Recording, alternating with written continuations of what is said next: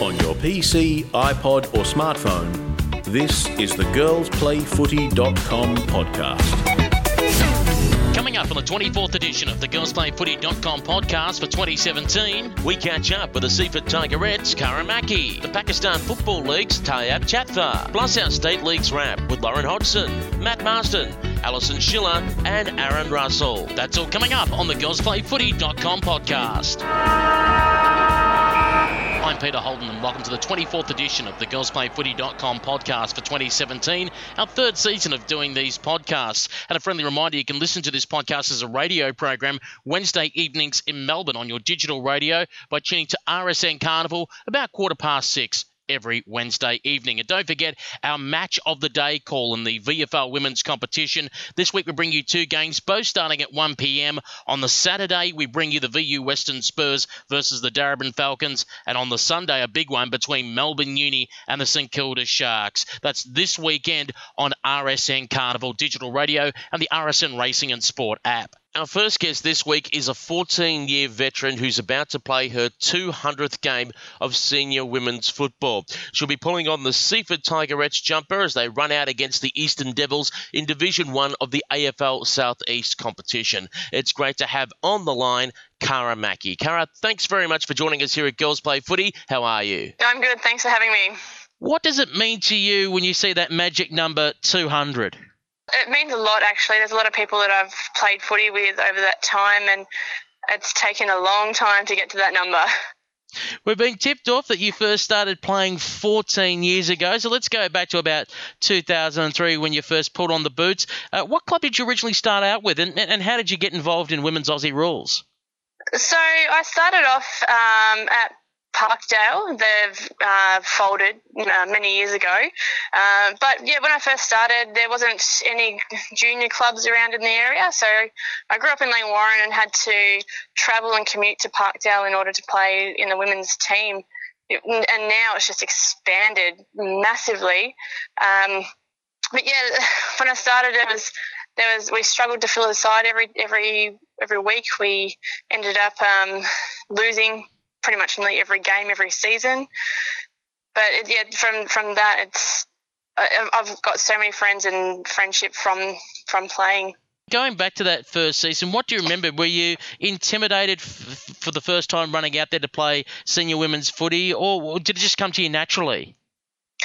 Uh, look, my background was basketball, so I played representative basketball for a bit, and that that was it was a really easy transition from basketball to footy. Well, not when I say easy, it wasn't easy, but it was easier to understand a team sport. Uh, it was it wasn't too intimidating because I didn't realize how hard the girls were going to hit back then. And when I first started, there wasn't it wasn't necessarily about the skill; it was about the the um, how hard you could hit the girls and keep them on the ground once they once they were hit. That's back to old school football. And going back to 2003, I think there would have been what, maybe like if there were a dozen women's sides around then? Yeah, there weren't too many. When I first started, we were in Premier League, and that was we stayed there for a while, and we're at the bottom of the bottom of the, the um, the leaderboard for I don't know. It would have been possibly five years, six years. Yeah, there weren't too there weren't too many teams around at that stage. I think we I think when I started, there would have been lucky to be about 300 girls playing. And of course, this is a long way from AFLW, and of course, all the resources now starting to be thrown at women's football. How hard was it to obviously get a side out there in the park? As you said, sometimes short on numbers, and I'm thinking even think simple things, just getting uniform, even getting a ground to play on. Well, we were pretty fortunate. The guys, because the guys play on Saturdays, we were able to have the ground on Sunday, but we had to work around the Super Rules teams and obviously the juniors. Uh, but uniform wise, we had to source our own uniform. The girls had to put in their own money uh, to pay for a uniform. The, the club didn't really um, help out that much. It sort of was a bit of a novelty when I started. So, so as you said, you played for quite a number of years with Parkdale, and uh, like unfortunately, like for a number of women's teams back then, they they did eventually fold. Where did your footy journey take you to next? So from uh, Parkdale folding, we, we just didn't have a, a, enough of a resource of junior teams around to filter in for those girls that were looking at retiring. Um, so the, the club split and they went, a couple of, well, majority of the girls went to Cranbourne and a couple of them went to Mornington, which uh, and the Tigerettes, which is now the Seaford Tigerettes. So started there and it was again same thing. We were up in Premier League getting smashed. I think there was one game we played against um, St Albans, uh, and we ended up losing by I think we kicked one point, and we it was like a 220 20 goals or 220 smashing. I think I think we broke. I think we, we actually broke the record for the the most amount of margin. for women's football, that is something big. If it makes you feel any better, I played in a junior game of football where we lost 426 to nil. Um, so, wow. so, as you said, you were at South Mornington. A lot of the girls were there at the South Mornington uh, Tigerettes. Um, do you remember the day that uh, you became the Seaford Tigerettes, the big relocation and, and finding a new home? So um, I had to move clubs just for the fact I couldn't get to training on time. So I moved to uh, Dandenong with the with the jocks, and again they didn't have a junior enough of a junior foundation that they ended up folding to. So um, during that time, I was still friends with a lot of the girls from from the Mornington Tigerettes, and they approached Seaford because it was a good, an easy transition over with uniform um, from Morning South Mornington uh, Tigerettes or South Mornington Tigers to the Seaford Tigers to now Seaford Tigerettes. Um, it was an easier transition. So, and the, the guys at Seaford really embraced it, and they, they they've they've been nothing but supportive for the girls and getting around them. So that's why they've been able to flourish as much as they have, and it's an easier location Seaford than what uh, Mornington was. So for that time when they started, so from going from having a team that we had to push to get possibly two teams to now having four teams at Seaford is just incredible. Are you still blown away by that? That, you know, when you started out 14 years ago, you're struggling to get on the park, get enough players, and now that you walk out to training and there's enough women out there to field four senior sides? It, it is incredible to have. You'd, you'd have a, a side that you'd have someone either calling sick because they were too hungover from the from the night before, um, and you you need to try and fill in players. You'd call people last minute saying, "Hey, we just need you to fill in uh, f- for a game of footy. You don't have to play the whole game. You can come off the bench so then the girls can have a rest." To now having you're competing for your spot in each and every single team. So to have that is, is it's mind blowing where women's footy has gone, and it's fantastic that we've got this path for all the young girls coming up. Now, of course, you're a fit individual yourself, being a firefighter. Um, if you look back at when you first were playing footy in 2003, even though, as you said, you came from uh, an elite basketball background to playing footy now, how much has your training and your preparation changed in more than a decade? Uh, uh, so normally it would be Wednesday, Wednesday and Friday nights training. Uh, Friday nights you'd uh, hang out with the girls and get on the sauce, and then it would lead on to having it happening again on the Saturday night to being hungover playing footy, and then again Sunday after the game you have a couple more beers after the game. And to now that we do not like the girls will have a couple of drinks after the game, but they they're more about recovery because, again, as I said, it's so competitive. They they need to make sure that their bodies are right for the next for the next weekend.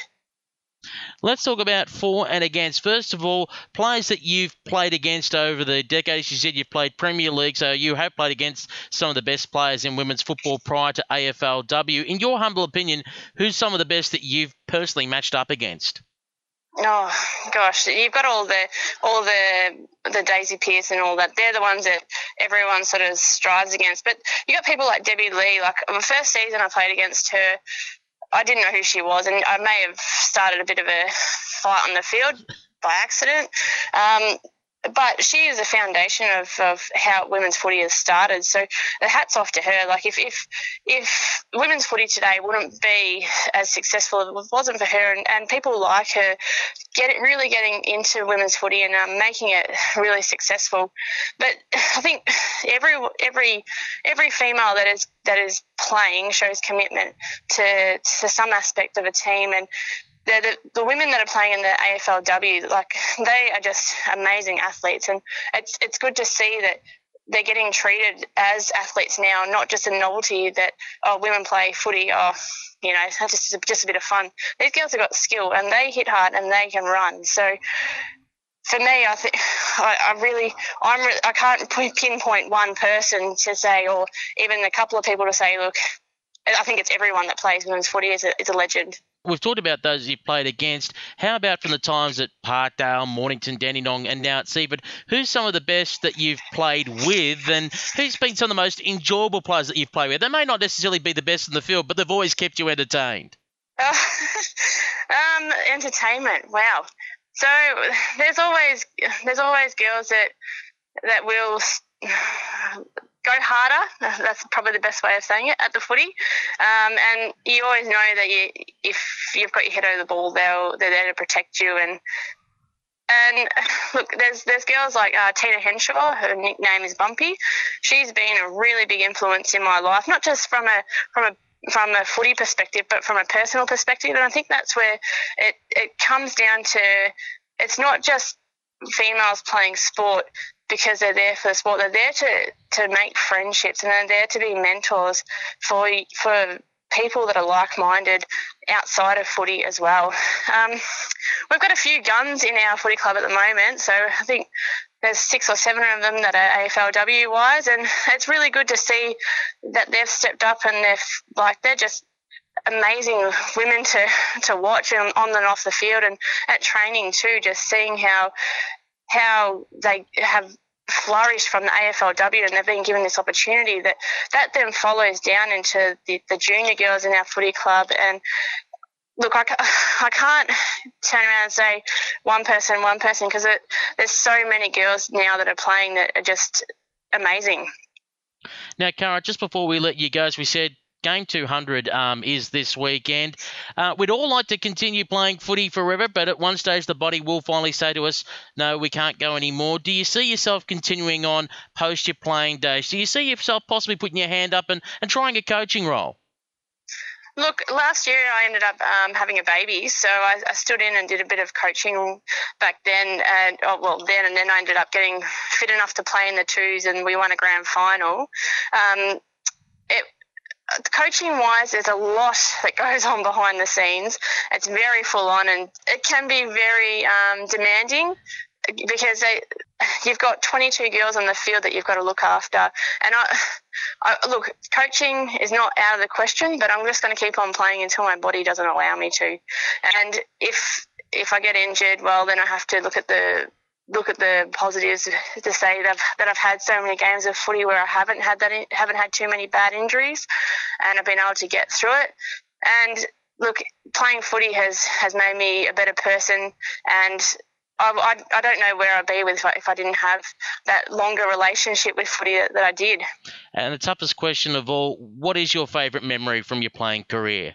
There's a, there's a few favourite memories, and this might sound a bit odd, but playing in a grand final because we lost a few grand finals and we lost one grand final by one point and it was it was the hardest moment of like a playing career because you're only one kick away from winning a grand final and we lost by one point and uh, that was yeah it was heartbreaking but it, it made the girls bond because we were all breaking at the same time. That probably is I know it's a weird one, but a bit of a highlight. Um, but yeah, last year, just coming back um, and bouncing back from from having a baby and being able to play with a, with a bunch of girls, and they got around me, and they they they really enjoyed having me on the field as well as me being on the field with them. So, and we won that grand final last year. So, after losing four grand finals to finally winning one, that was a pretty. That they're probably two big highlights of of my playing career. Well, Cara, thank you very much for joining us on Girls Play Footy, and we wish you all the very best this weekend as you run out with the Seaford Tigerettes in game number 200. Great, thank you very much for that. We're now just under a month away from the start of the 2017 AFL International Cup that begins August 5th in Melbourne, Australia. We're expecting to see teams from the USA, from Canada, the UK, Ireland, the European Crusaders, Papua New Guinea, Fiji, possibly Tonga, and it looks like Pakistan will be sending a team, a women's side, for the IC 17. And to find out a little bit more about how footy's going in Pakistan, I've got the Secretary General of the Pakistan Football League, Tayyab Chatha, on the line. Tayyab, thank you very much for joining us here at Girls Play Footy. Um, how long's Aussie Rules been going for in Pakistan? Uh, Peter, it's, uh, we started, uh, I myself, I have started this game in 2014. And uh, with a few guys, very good friend of ours, they are working in Australian High Commission. They are federal police fellows. One of them, Miss Marzio, from the Perth, another Danny is from Sydney. So because of their help, we promote this game and been promoting and you know, been for four years now in Pakistan and it's going very well. And we having a four a very good tournament in Pakistan. And the first tournament we having a High Commissioner Cup with the farewell of the Peter Heyward. He was that time was a High Commissioner. Now he left to America. And after that we having a, a CDA Sports Gala. Then we having a national championship, and very good thing is to in the national championship, the first national champion, the last year on 28th of September, it was the final match was live telecast around the world on Pakistan Sports Channel. And there was Mr. Kashif, he was working with the AFL that time. He was the guest over there in the match and he did all the commentary he told the people about Aussie rule how it go and how it's going in Pakistan like that and last year we have started the female uh, team as well as in Pakistan and at the moment we have uh, four female teams which we started uh, now and they are I'll tell you one very interesting thing we've been working on uh, four years on the male teams and what very short time, within a three month time, the women they present really excellent work for that one. Fantastic to hear. Now, as you said, you're based in Islamabad at the moment. Um, how, how is the yeah. female going? Is it is is the four teams in the one city, or are they spread throughout the country? No, no, it's uh, the female team. They are the, from the play from Karachi, the play from Lahore, Islamabad and Rawalpindi. At the, these four cities they are playing, and the, and the few girls they from the Sargodha, they are the university student. Excellent. And what are the numbers like? How many players have signed up to play in the league? At the moment, we're having around about uh, 70 to 100 girls. They are playing on the different ages absolutely fantastic to hear. And of course, uh, you're going to be coming out for IC17, uh, especially with the women's team. When did it first start the selections for the national team and, and training together as a squad?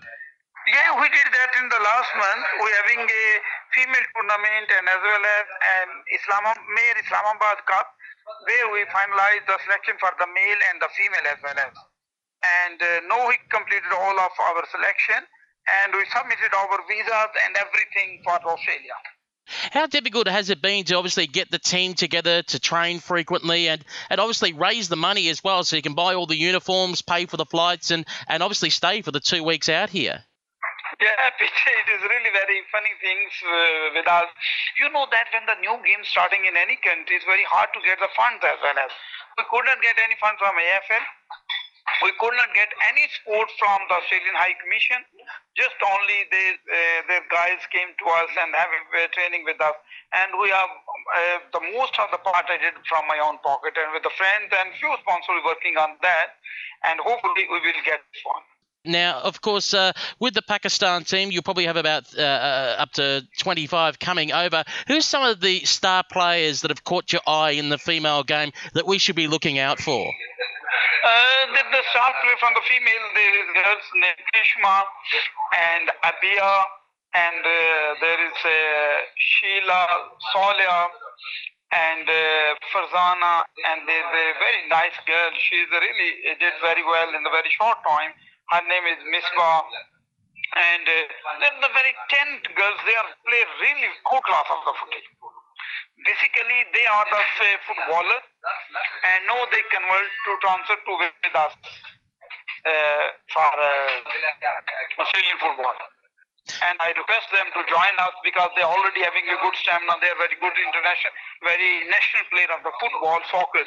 So they join us uh, the last year and they're working with us now. And they play really very outclass. Uh, they have in the games with them.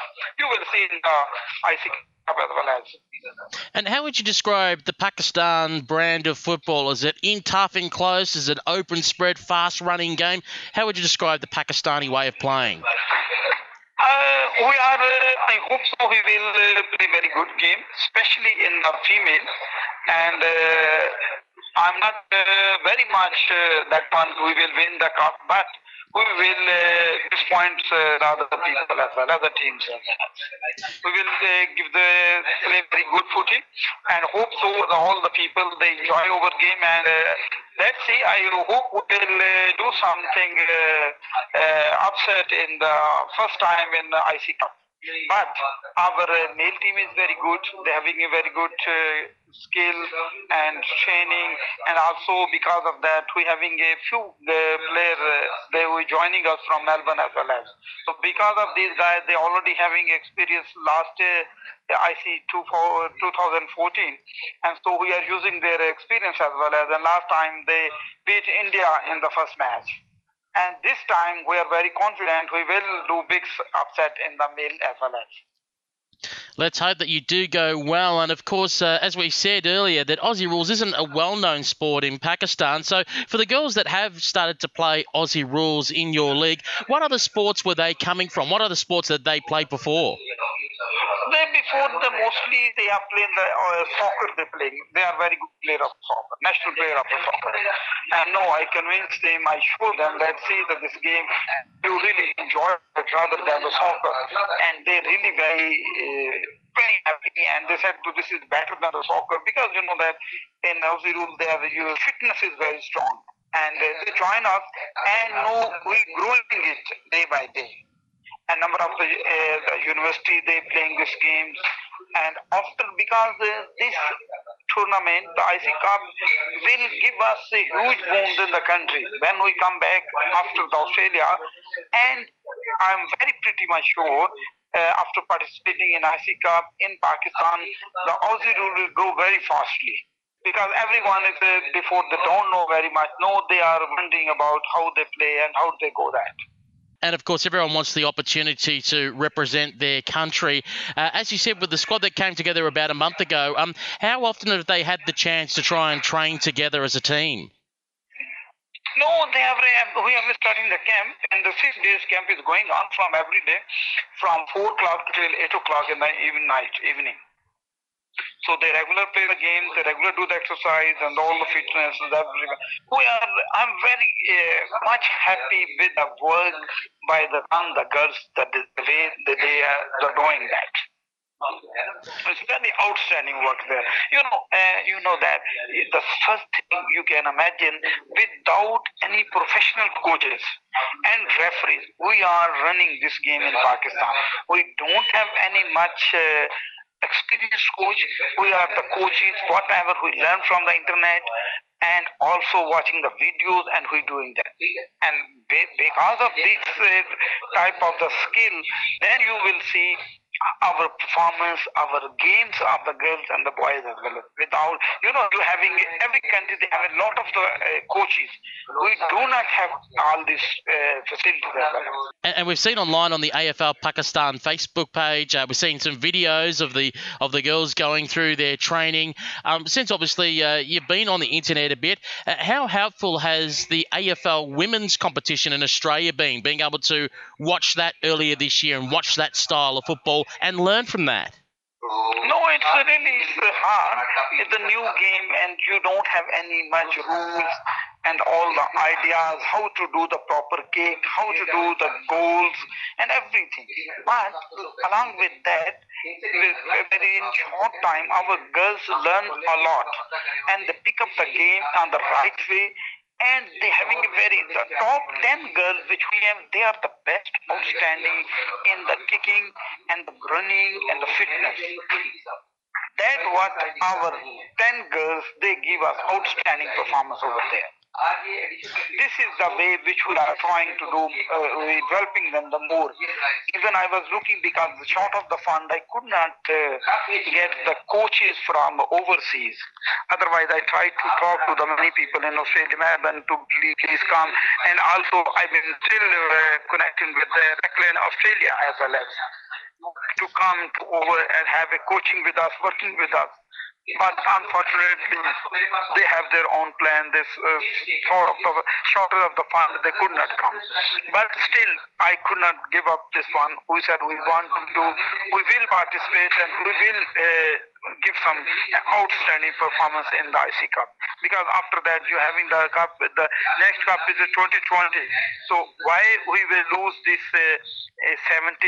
We prefer to play and be, just only we coming to learn and getting the experience. The International Cup begins on August 5th. How early will the team be coming into Melbourne? We're trying to, if we can get the visa before 20, uh, and then we will uh, hopefully travel end of the 25th of the July.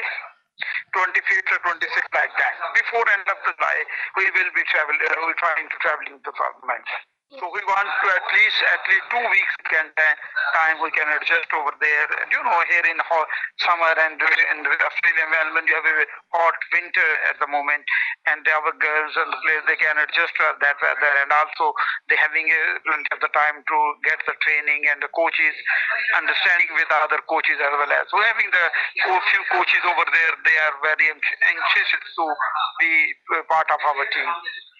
Lataya, thank you very much for joining us here on Girls Play Footy, and we wish you all the very best at the International Cup in August in Melbourne this year. Oh no, it's my pleasure, Peter. Nice talking to you, and it's good to have it uh, interview over there. And this way, we can uh, get some support from uh, uh, the, through your online and your radio as well as. And also, one thing I can give the message: we're looking for some funding for the Pakistan team. If your radio can do that, that will be a lot of support for us. Indeed, we'll tell everyone to go to the AFL Pakistan website, have a look there, and uh, make sure that you follow the AFL Pakistan women's team on the Facebook page, and all the details are there if you want to help support the team. Thanks a lot. Time to find out what's happening in the AFL Sydney Women's Premier Division, and I've got on the line Lauren Hodgson. Lauren, how are you? Yeah, good, thanks, Peter. How are you? Not too bad at all. Let's have a look at what happened in round 12 of the AFL Sydney Women's Premier Division. And uh, Macquarie University and the Auburn Penrith Giants having a close one at Mac Uni. Yeah, it was a low scoring and, and tight contest as expected, uh, with Mac Uni running out winners 36 to Auburn Penrith 24.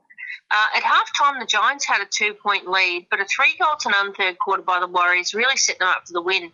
Uh, Aslan Aubrey kicked two goals for the Warriors, and Kate Easthope kicked two goals for the Giants. Western Wolves and the UTS Shamrocks met at Picken Oval, and it was the Shamrocks that ran out winners. Yeah, look, it was a much better showing from the Wolves, um, although they did end up losing 25 to 50. Uh, the Shamrocks had their fourth win of the season and actually going to fifth place on the ladder, keeping alive their hopes of making finals. Uh, the Wolves were one point up at quarter time, and in a close second quarter, the Shamrocks took the lead and were up by five points at the major break. Uh, the Shamrocks kept the Wolves goalless after half time and kicked three of their own to take out the match by 25 points. The Sydney Uni Bombers continue on their merry way with a comfortable win over the Southern Power. Yeah, look, again, another result as expected. The Bombers were far too good uh, for the Power right from the get go with a five goal first quarter. Uh, Emily Beecroft kicked Power's only goal of the day in the second quarter, uh, whilst Rachel Stack was again strong up forward for the Bombers, kicking six goals of her own. And the reigning premiers, the UNSW Eastern Suburbs Stingrays, too good for the Newtown Breakaways. Yeah, look, a, a, big margin in that game. Uh, Stingrays 86 to the Breakaways, one point. Uh, a five goal opening term from the Stingrays saw them take hold of the game early on. They kicked three goals in the second quarter, were goalless in the third, and kicked four goals in the final term. Uh, Sarah Corciano kicked six goals for the Stingrays and was also named their best player. What a round of football we've got for round 13. It starts 12 o'clock Saturday, 15th of July at Mahoney Park. First of all, the Breakaways hosting the Western Wolves. Yeah, look, I think that'll be a, a close game and a really good contest. Obviously, both sides haven't had uh, the years they would have been expecting. Uh, I think the Breakaways will come away with the win here, though, in a close contest. 12:30 p.m. at Trumper Park, the Stingrays and the Sydney Uni Bombers. Yeah, look, top of the table clash here. Uh, obviously Sydney Uni Bombers are undefeated, and the uh, Stingrays have only lost one game to the Bombers. Uh, so I think we're going to have a really uh, close and tight encounter throughout the game. And I'm tipping the Stingrays to uh, win this and hand the Bombers their first loss of the season. One o'clock at Uni Oval, Mac Uni hosting the Southern Power. Yeah, look, bit of a do or die game here for Power. If they're any uh, hope of making finals this year, they really need to win this one and, bridge that gap to Mac Uni. Uh, however, away um, at Mac Uni's ground and uh, losing more players to injuries last week, I think uh, I think it'll be a Mac Uni win um, on the weekend. And finally, 2 p.m. at Mona Park, the Auburn Penrith Giants hosting the UTS Shamrocks. Yeah, look, I think um, obviously the Giants have been having a, a good mid part to the season. Um, you know, suffered the, the loss against the Warriors on uh, on the weekend, and I think they'll be looking to return to the winners list. Should be a really close game, but tipping the Giants in that one, Peter. Well, Lauren, thank you very much for joining us, and we look forward to catching up with you next week to talk more AFL Sydney Women's Premier Division.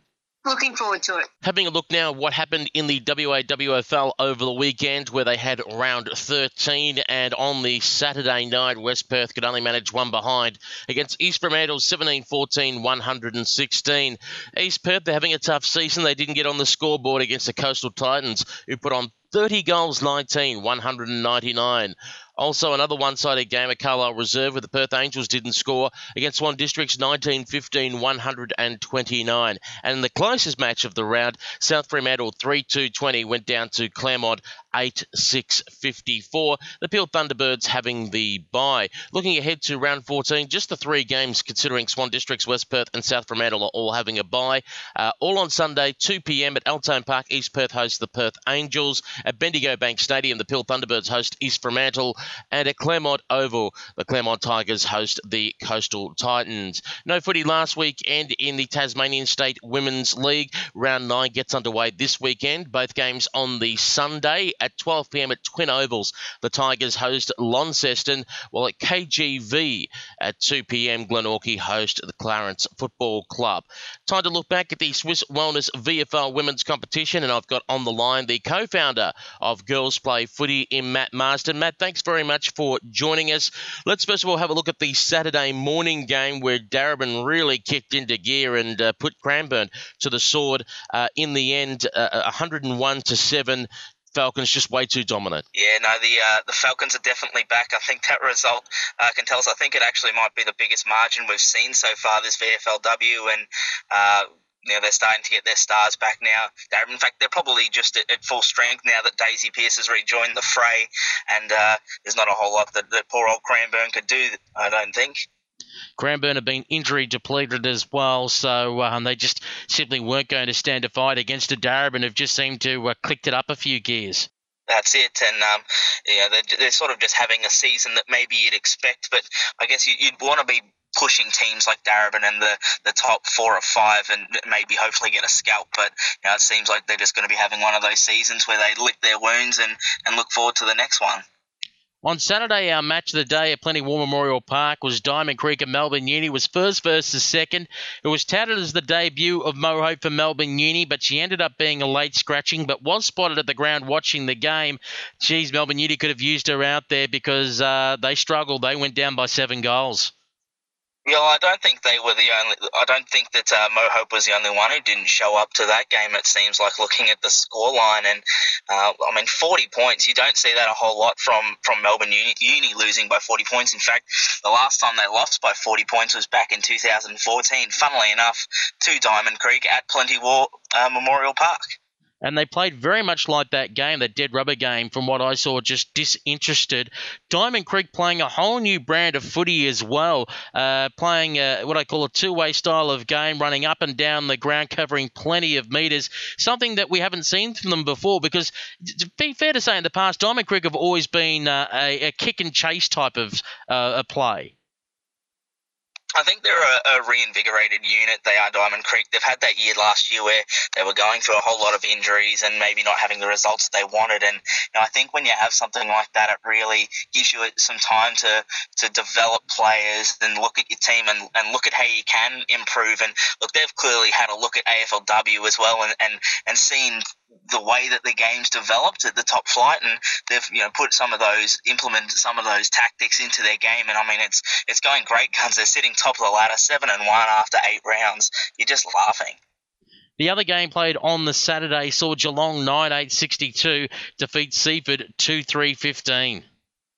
Yep, back on the winners list for Geelong after four straight defeats, and in those four straight defeats, they were really building up. And as as the weeks went on, they were they were getting better. They ended up pushing St Kilda the week before this, so uh, a big victory over Seaford is expected. Funnily enough, the first time they met earlier this year in round two, the margin was also 47 points, so very consistent from Geelong on Sunday, St Kilda and Box Hill. An interesting game. It was just two points in it at half time, and everyone thought, oh, is this upset City? And in the second half, Box Hill just could make an impact on the scoreboard. The Sharks running away winners 11 8 74 to Box Hill 3 2 20 it's just really hard to make uh, ends of what Box Hill's doing this year. And we get results like where we had at halftime, where we're thinking, wow, this could be something really special. And you see the final result.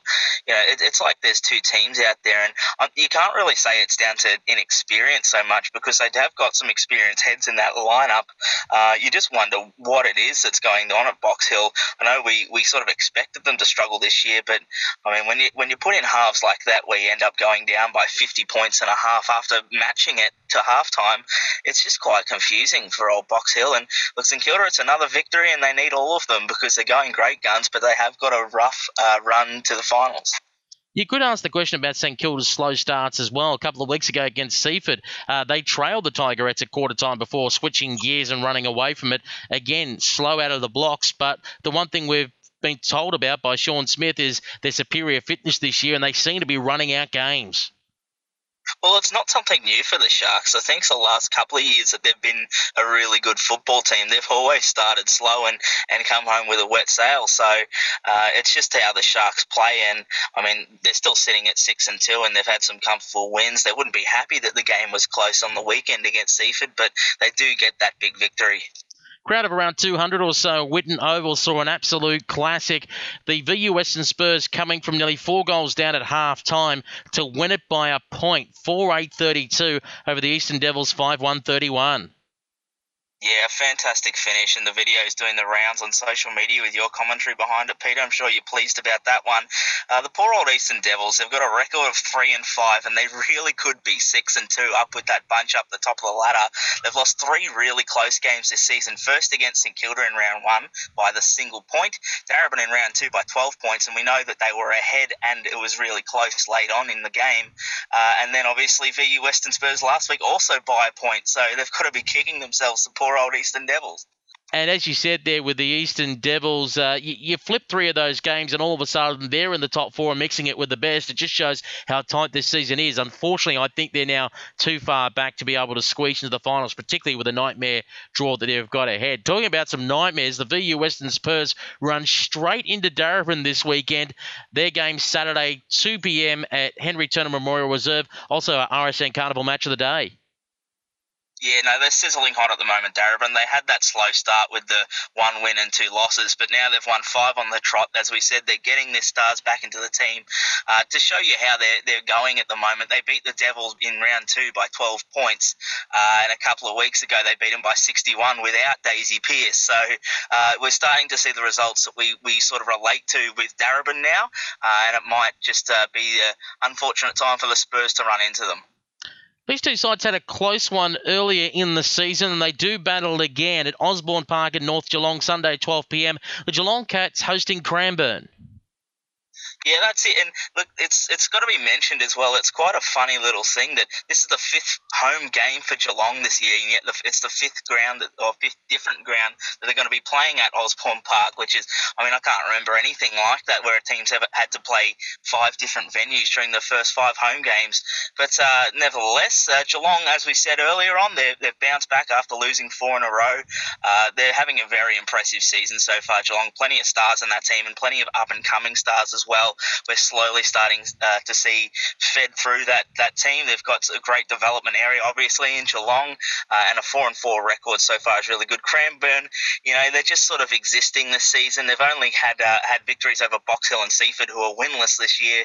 Uh, other than that, they've been relatively uh, or pretty much smashed by all comers, if we're going to be honest, other than Geelong in round three. So uh, I think if you're Geelong, you, you want to put your foot down and, and really prove that you're the real deal in this game and, and not let Cranbourne stick around for too long.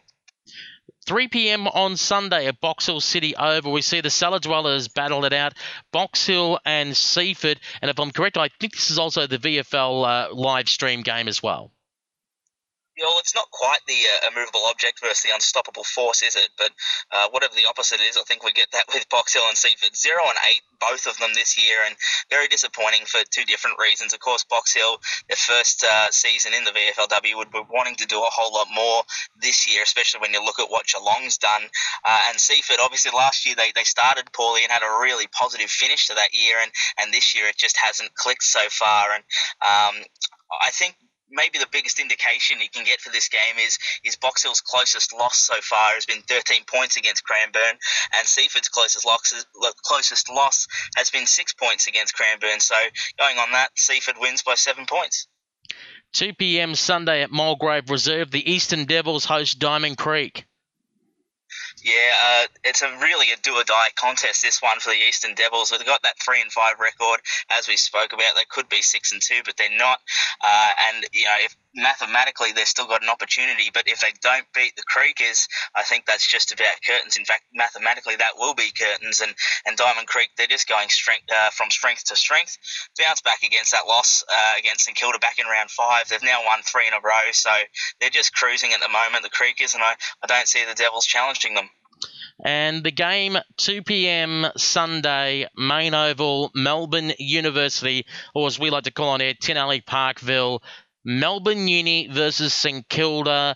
It is fourth versus fifth. If Moana Hope makes her debut, it's against her old side, and there are whispers around the traps. It could be, it might be, the debut of Taylor Harris for the St Kilda Sharks just when you thought this game couldn't get any bigger, we're talking about Moana Hope and Taylor Harris joining the fray.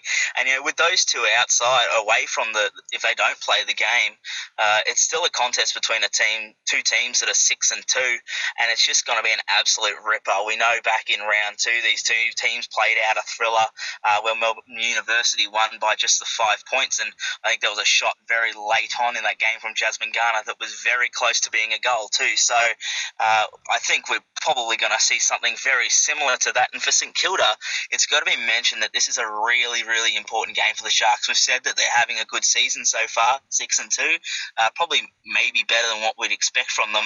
But this is a must-win game for sure for St Kilda because their run home is definitely the hardest out of those teams with a six and two. They got Melbourne Uni this weekend, then Diamond Creek, Eastern Devils, Darebin, VU Western Spurs, and in the last round, Cranbourne a little bit of reprieve. So you'd say that they probably have to win four out of those last six, uh, and it starts this weekend with Melbourne Uni. And as we said on air, when we're looking ahead through the fixture, we're saying that maybe round 13, uh, when they uh, play the VU Western Spurs, that could be the showdown at the OK Corral. It could be that game that decides who gets fourth spot.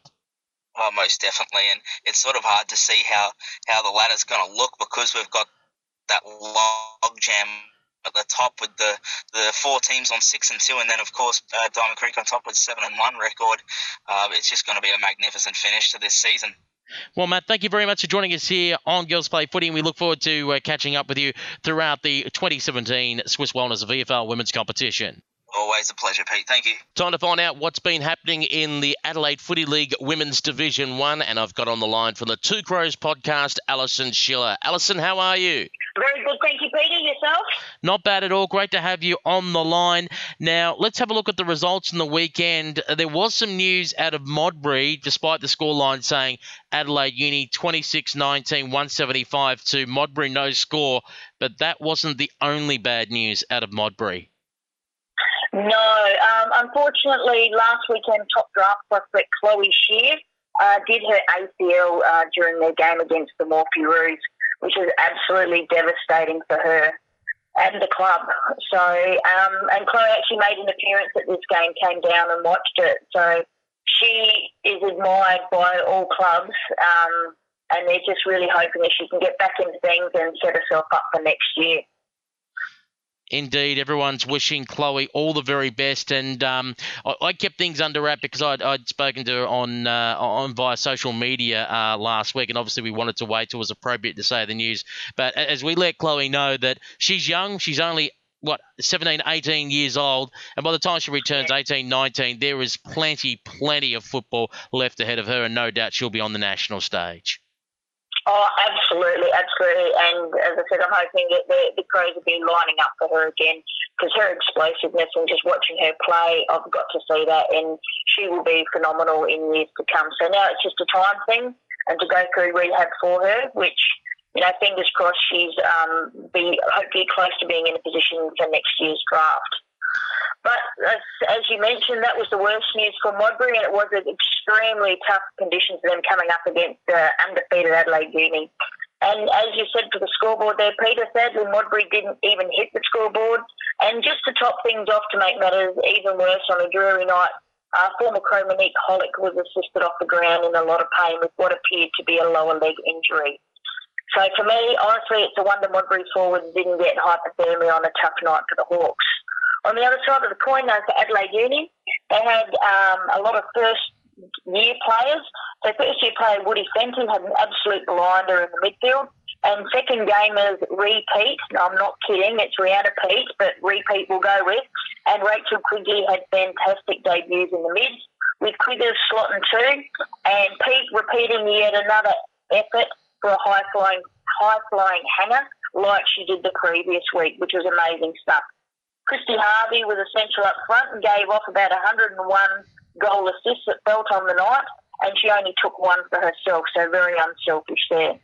Best on ground had to be Anne Hatchard tearing it up in the midfield and forward line, and she was instrumental to the structure um, of the game plan. Courtney Gunn was back in action, which was great, and she took control of the backs, implementing the next stage of their game plan. Ruth Wallace was an absolute superstar up front, kicking eight, and Sophie the Jet Lee breaking away with lightning speed in the clearances.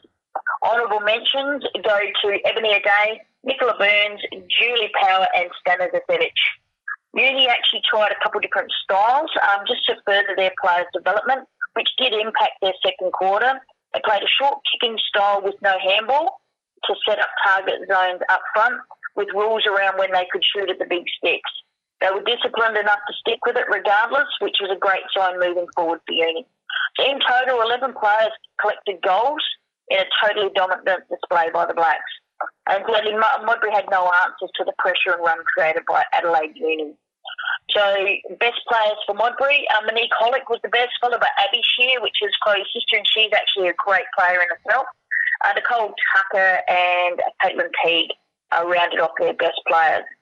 Adelaide University, well, the goal kickers, I'll go through these as I can.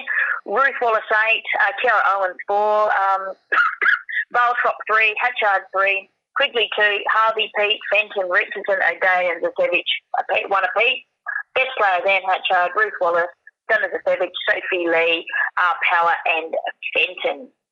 At Salisbury Oval is the Battle of the Magpies, and it was Salisbury out on top, 6 19 55 over Port Adelaide 2 1 13.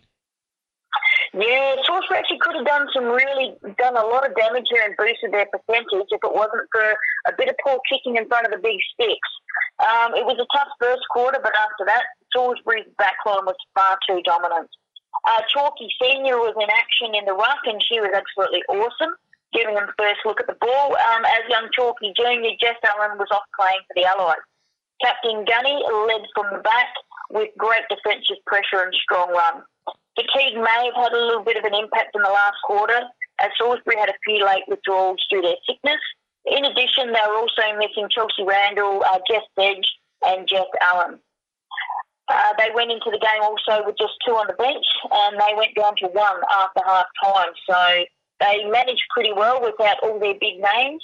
Um, but again, the big sticks were a bit elusive. A special mention to uh, Paige Linsell as well. In her first year of footy, who coach, Coach Richard promoted from their under 16 team, and she laid some great tackles up at full forward to create key early goals. So well done, Paige. Uh, Port Adelaide, well, they didn't play the way they have in previous weeks, which was really disappointing because they should have been a lot closer to Salisbury. Jess Evans was outstanding and Renee Richardson both had good games. But Port Adelaide are better than what they showed and will be keen to put their best foot forward after the bye. So the goal kickers for Salisbury were Pryor, Woodland, Hoyle and Linsell. Best players Hoyle, Sonneman, Woods, Woodland and Gundlach. For Port Adelaide, goal kickers were Freder and Wanganeen. Best players were Evans, Richardson, Hiscock, Bonberto and Wells. Let's have a look at what happened on Sunday at Aldi Arena. It was a close one between West Adelaide and Morphettville Park. It was the Bloods getting the points 5 4 34 over the Morphy Roos 4 5 29. Yeah, this was definitely the game of the round, and um, this was close the whole way. In fact, Morphy's led for three quarters of the game plus. Mind you, in saying that, I was actually at the game, and Westies looked the stronger team all day but just didn't make it count on the scoreboard. Talia Adan's keeping her good form, and she was into everything. With Rhiannon Metcalf coming back into the team, and she was in full beast mode, giving a big don't argue, which drew a good round of applause from the crowd. Kat Williams for Westies also had a heavy collision last week with a Port Adelaide player, and the Maggies player came off second best. And this weekend it was Williams and Morphy's Denny Van Hagen who had a heavy collision in the final turn with Williams requiring the stretcher, and she was in a great deal of pain. She was carried off.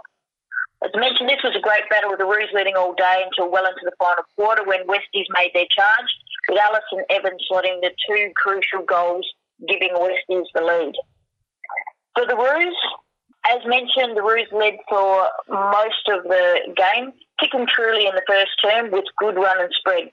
Jenny Van Hagen was instrumental in moving the ball, with Maritz was uh, she was everywhere and played really well. The heat was turned right up in the fourth quarter, and it was a fierce contest. And I'm pretty sure Dana Cox would like her time back again after she gave away an unnecessary free kick when the Roos had momentum and were kicking into their forward 50 in the dying stages of the game.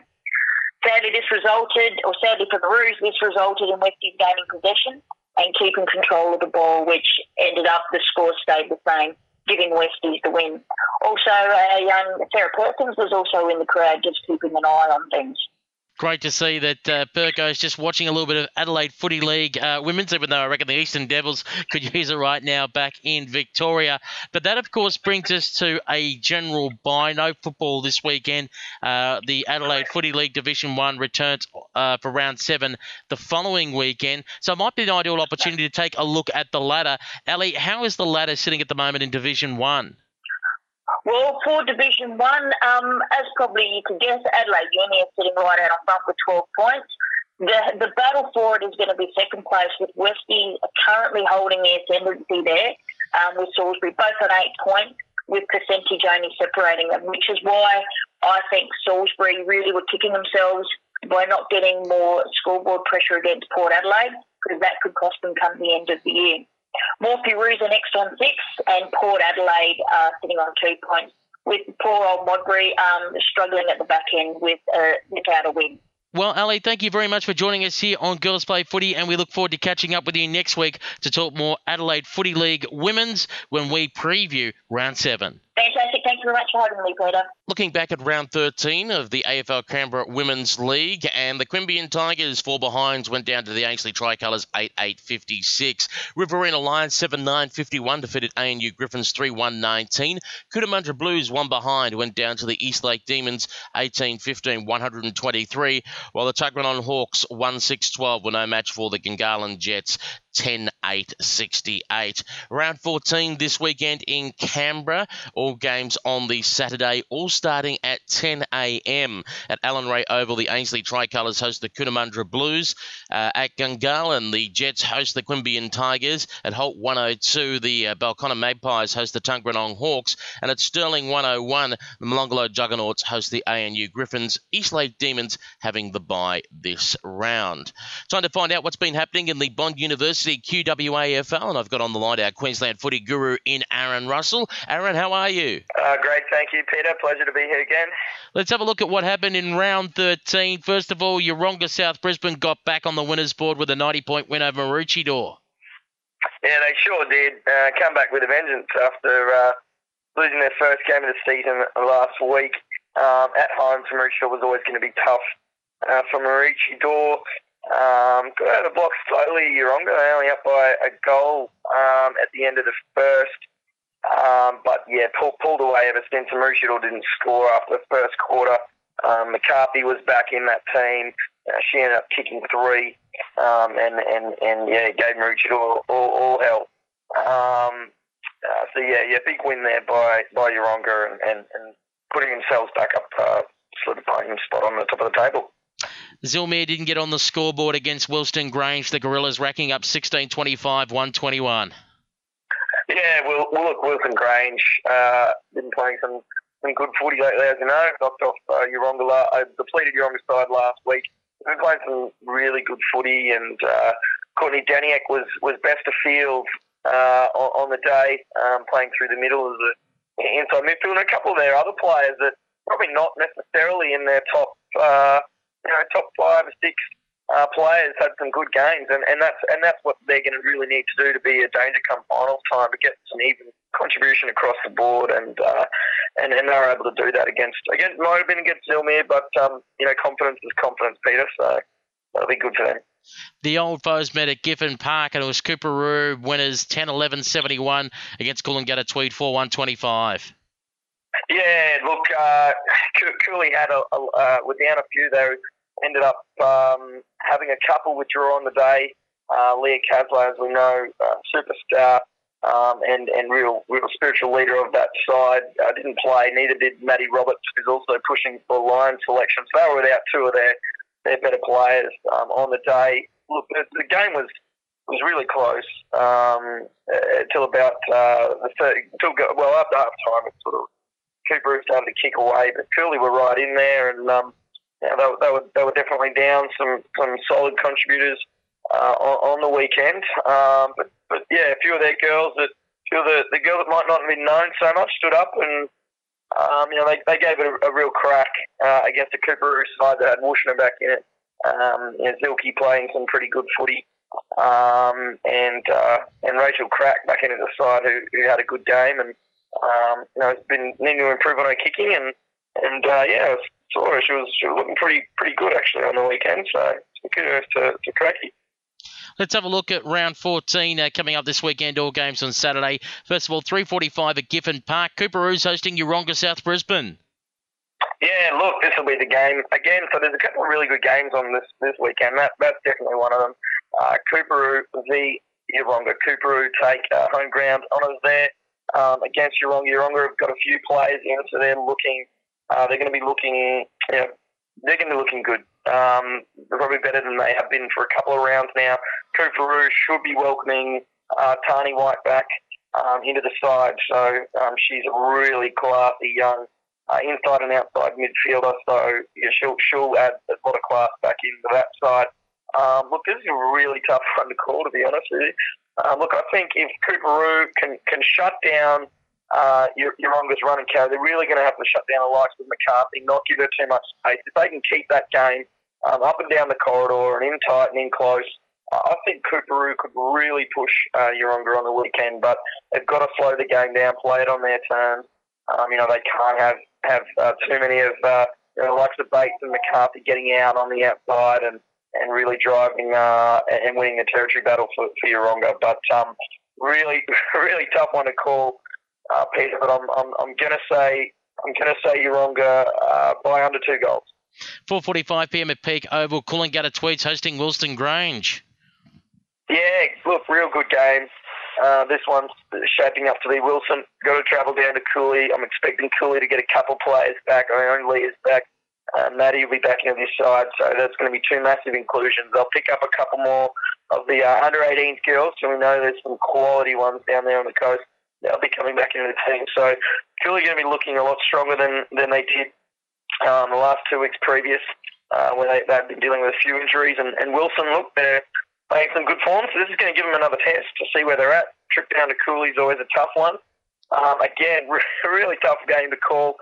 Look, it, uh, Wilston knocked him off at the start of the year. I'm tipping Cooley um, to beat Wilston this time, uh, mainly with home ground advantage. And let's say, uh, again, under two goals. What a cracker. And at St. Lucia Oval, number nine, uh, University of Queensland Red Lions hosting Zillmere Eagles. Yeah, look, um, you know, University, they, this, this will be a percentage. percentage you know, it can be, will be important come the end of the season. That, that sort of position, second through to third, fourth, um, fifth, are all really tight. Uh, there's going to be a few teams come season's end they're going to probably end on the same point. So percentage could could be uh, could be of use come then. Um, the university will be looking to obviously put put Zillmere to the sword, um, and you know obviously Zillmere will be looking to, to improve, continually improve as they have each week, and they'll, they'll set their targets for that game, and um, you know probably play it quarter by quarter, and and uh, ho- hopefully they can they can hit some some KPIs they set for themselves. Well, Aaron, thanks very much for joining us here on Girls Play Footy. We look forward to catching up with you next week to talk more Bond University QWAFL. No worries. Pleasure as always. And that concludes the show for another week. Just before I go, a quick reminder you can download this program as a podcast by going to SoundCloud or iTunes and searching for Girls Play Footy. And a reminder to check out our website for all the latest women's footy news, not just AFL women's, but women's footy happening internationally, what's happening in the state leagues, and hopefully we'll be able to have some articles for you about the Youth Girls uh, Championships that are happening up in Queensland at the moment to give you a bit of an insight into some of the players that you should be looking out for when the draft rolls around in October. Check out the latest women's footy news at girlsplayfooty.com. Until then, I've been Peter Holden. It's been a privilege having your company, and it's bye for now.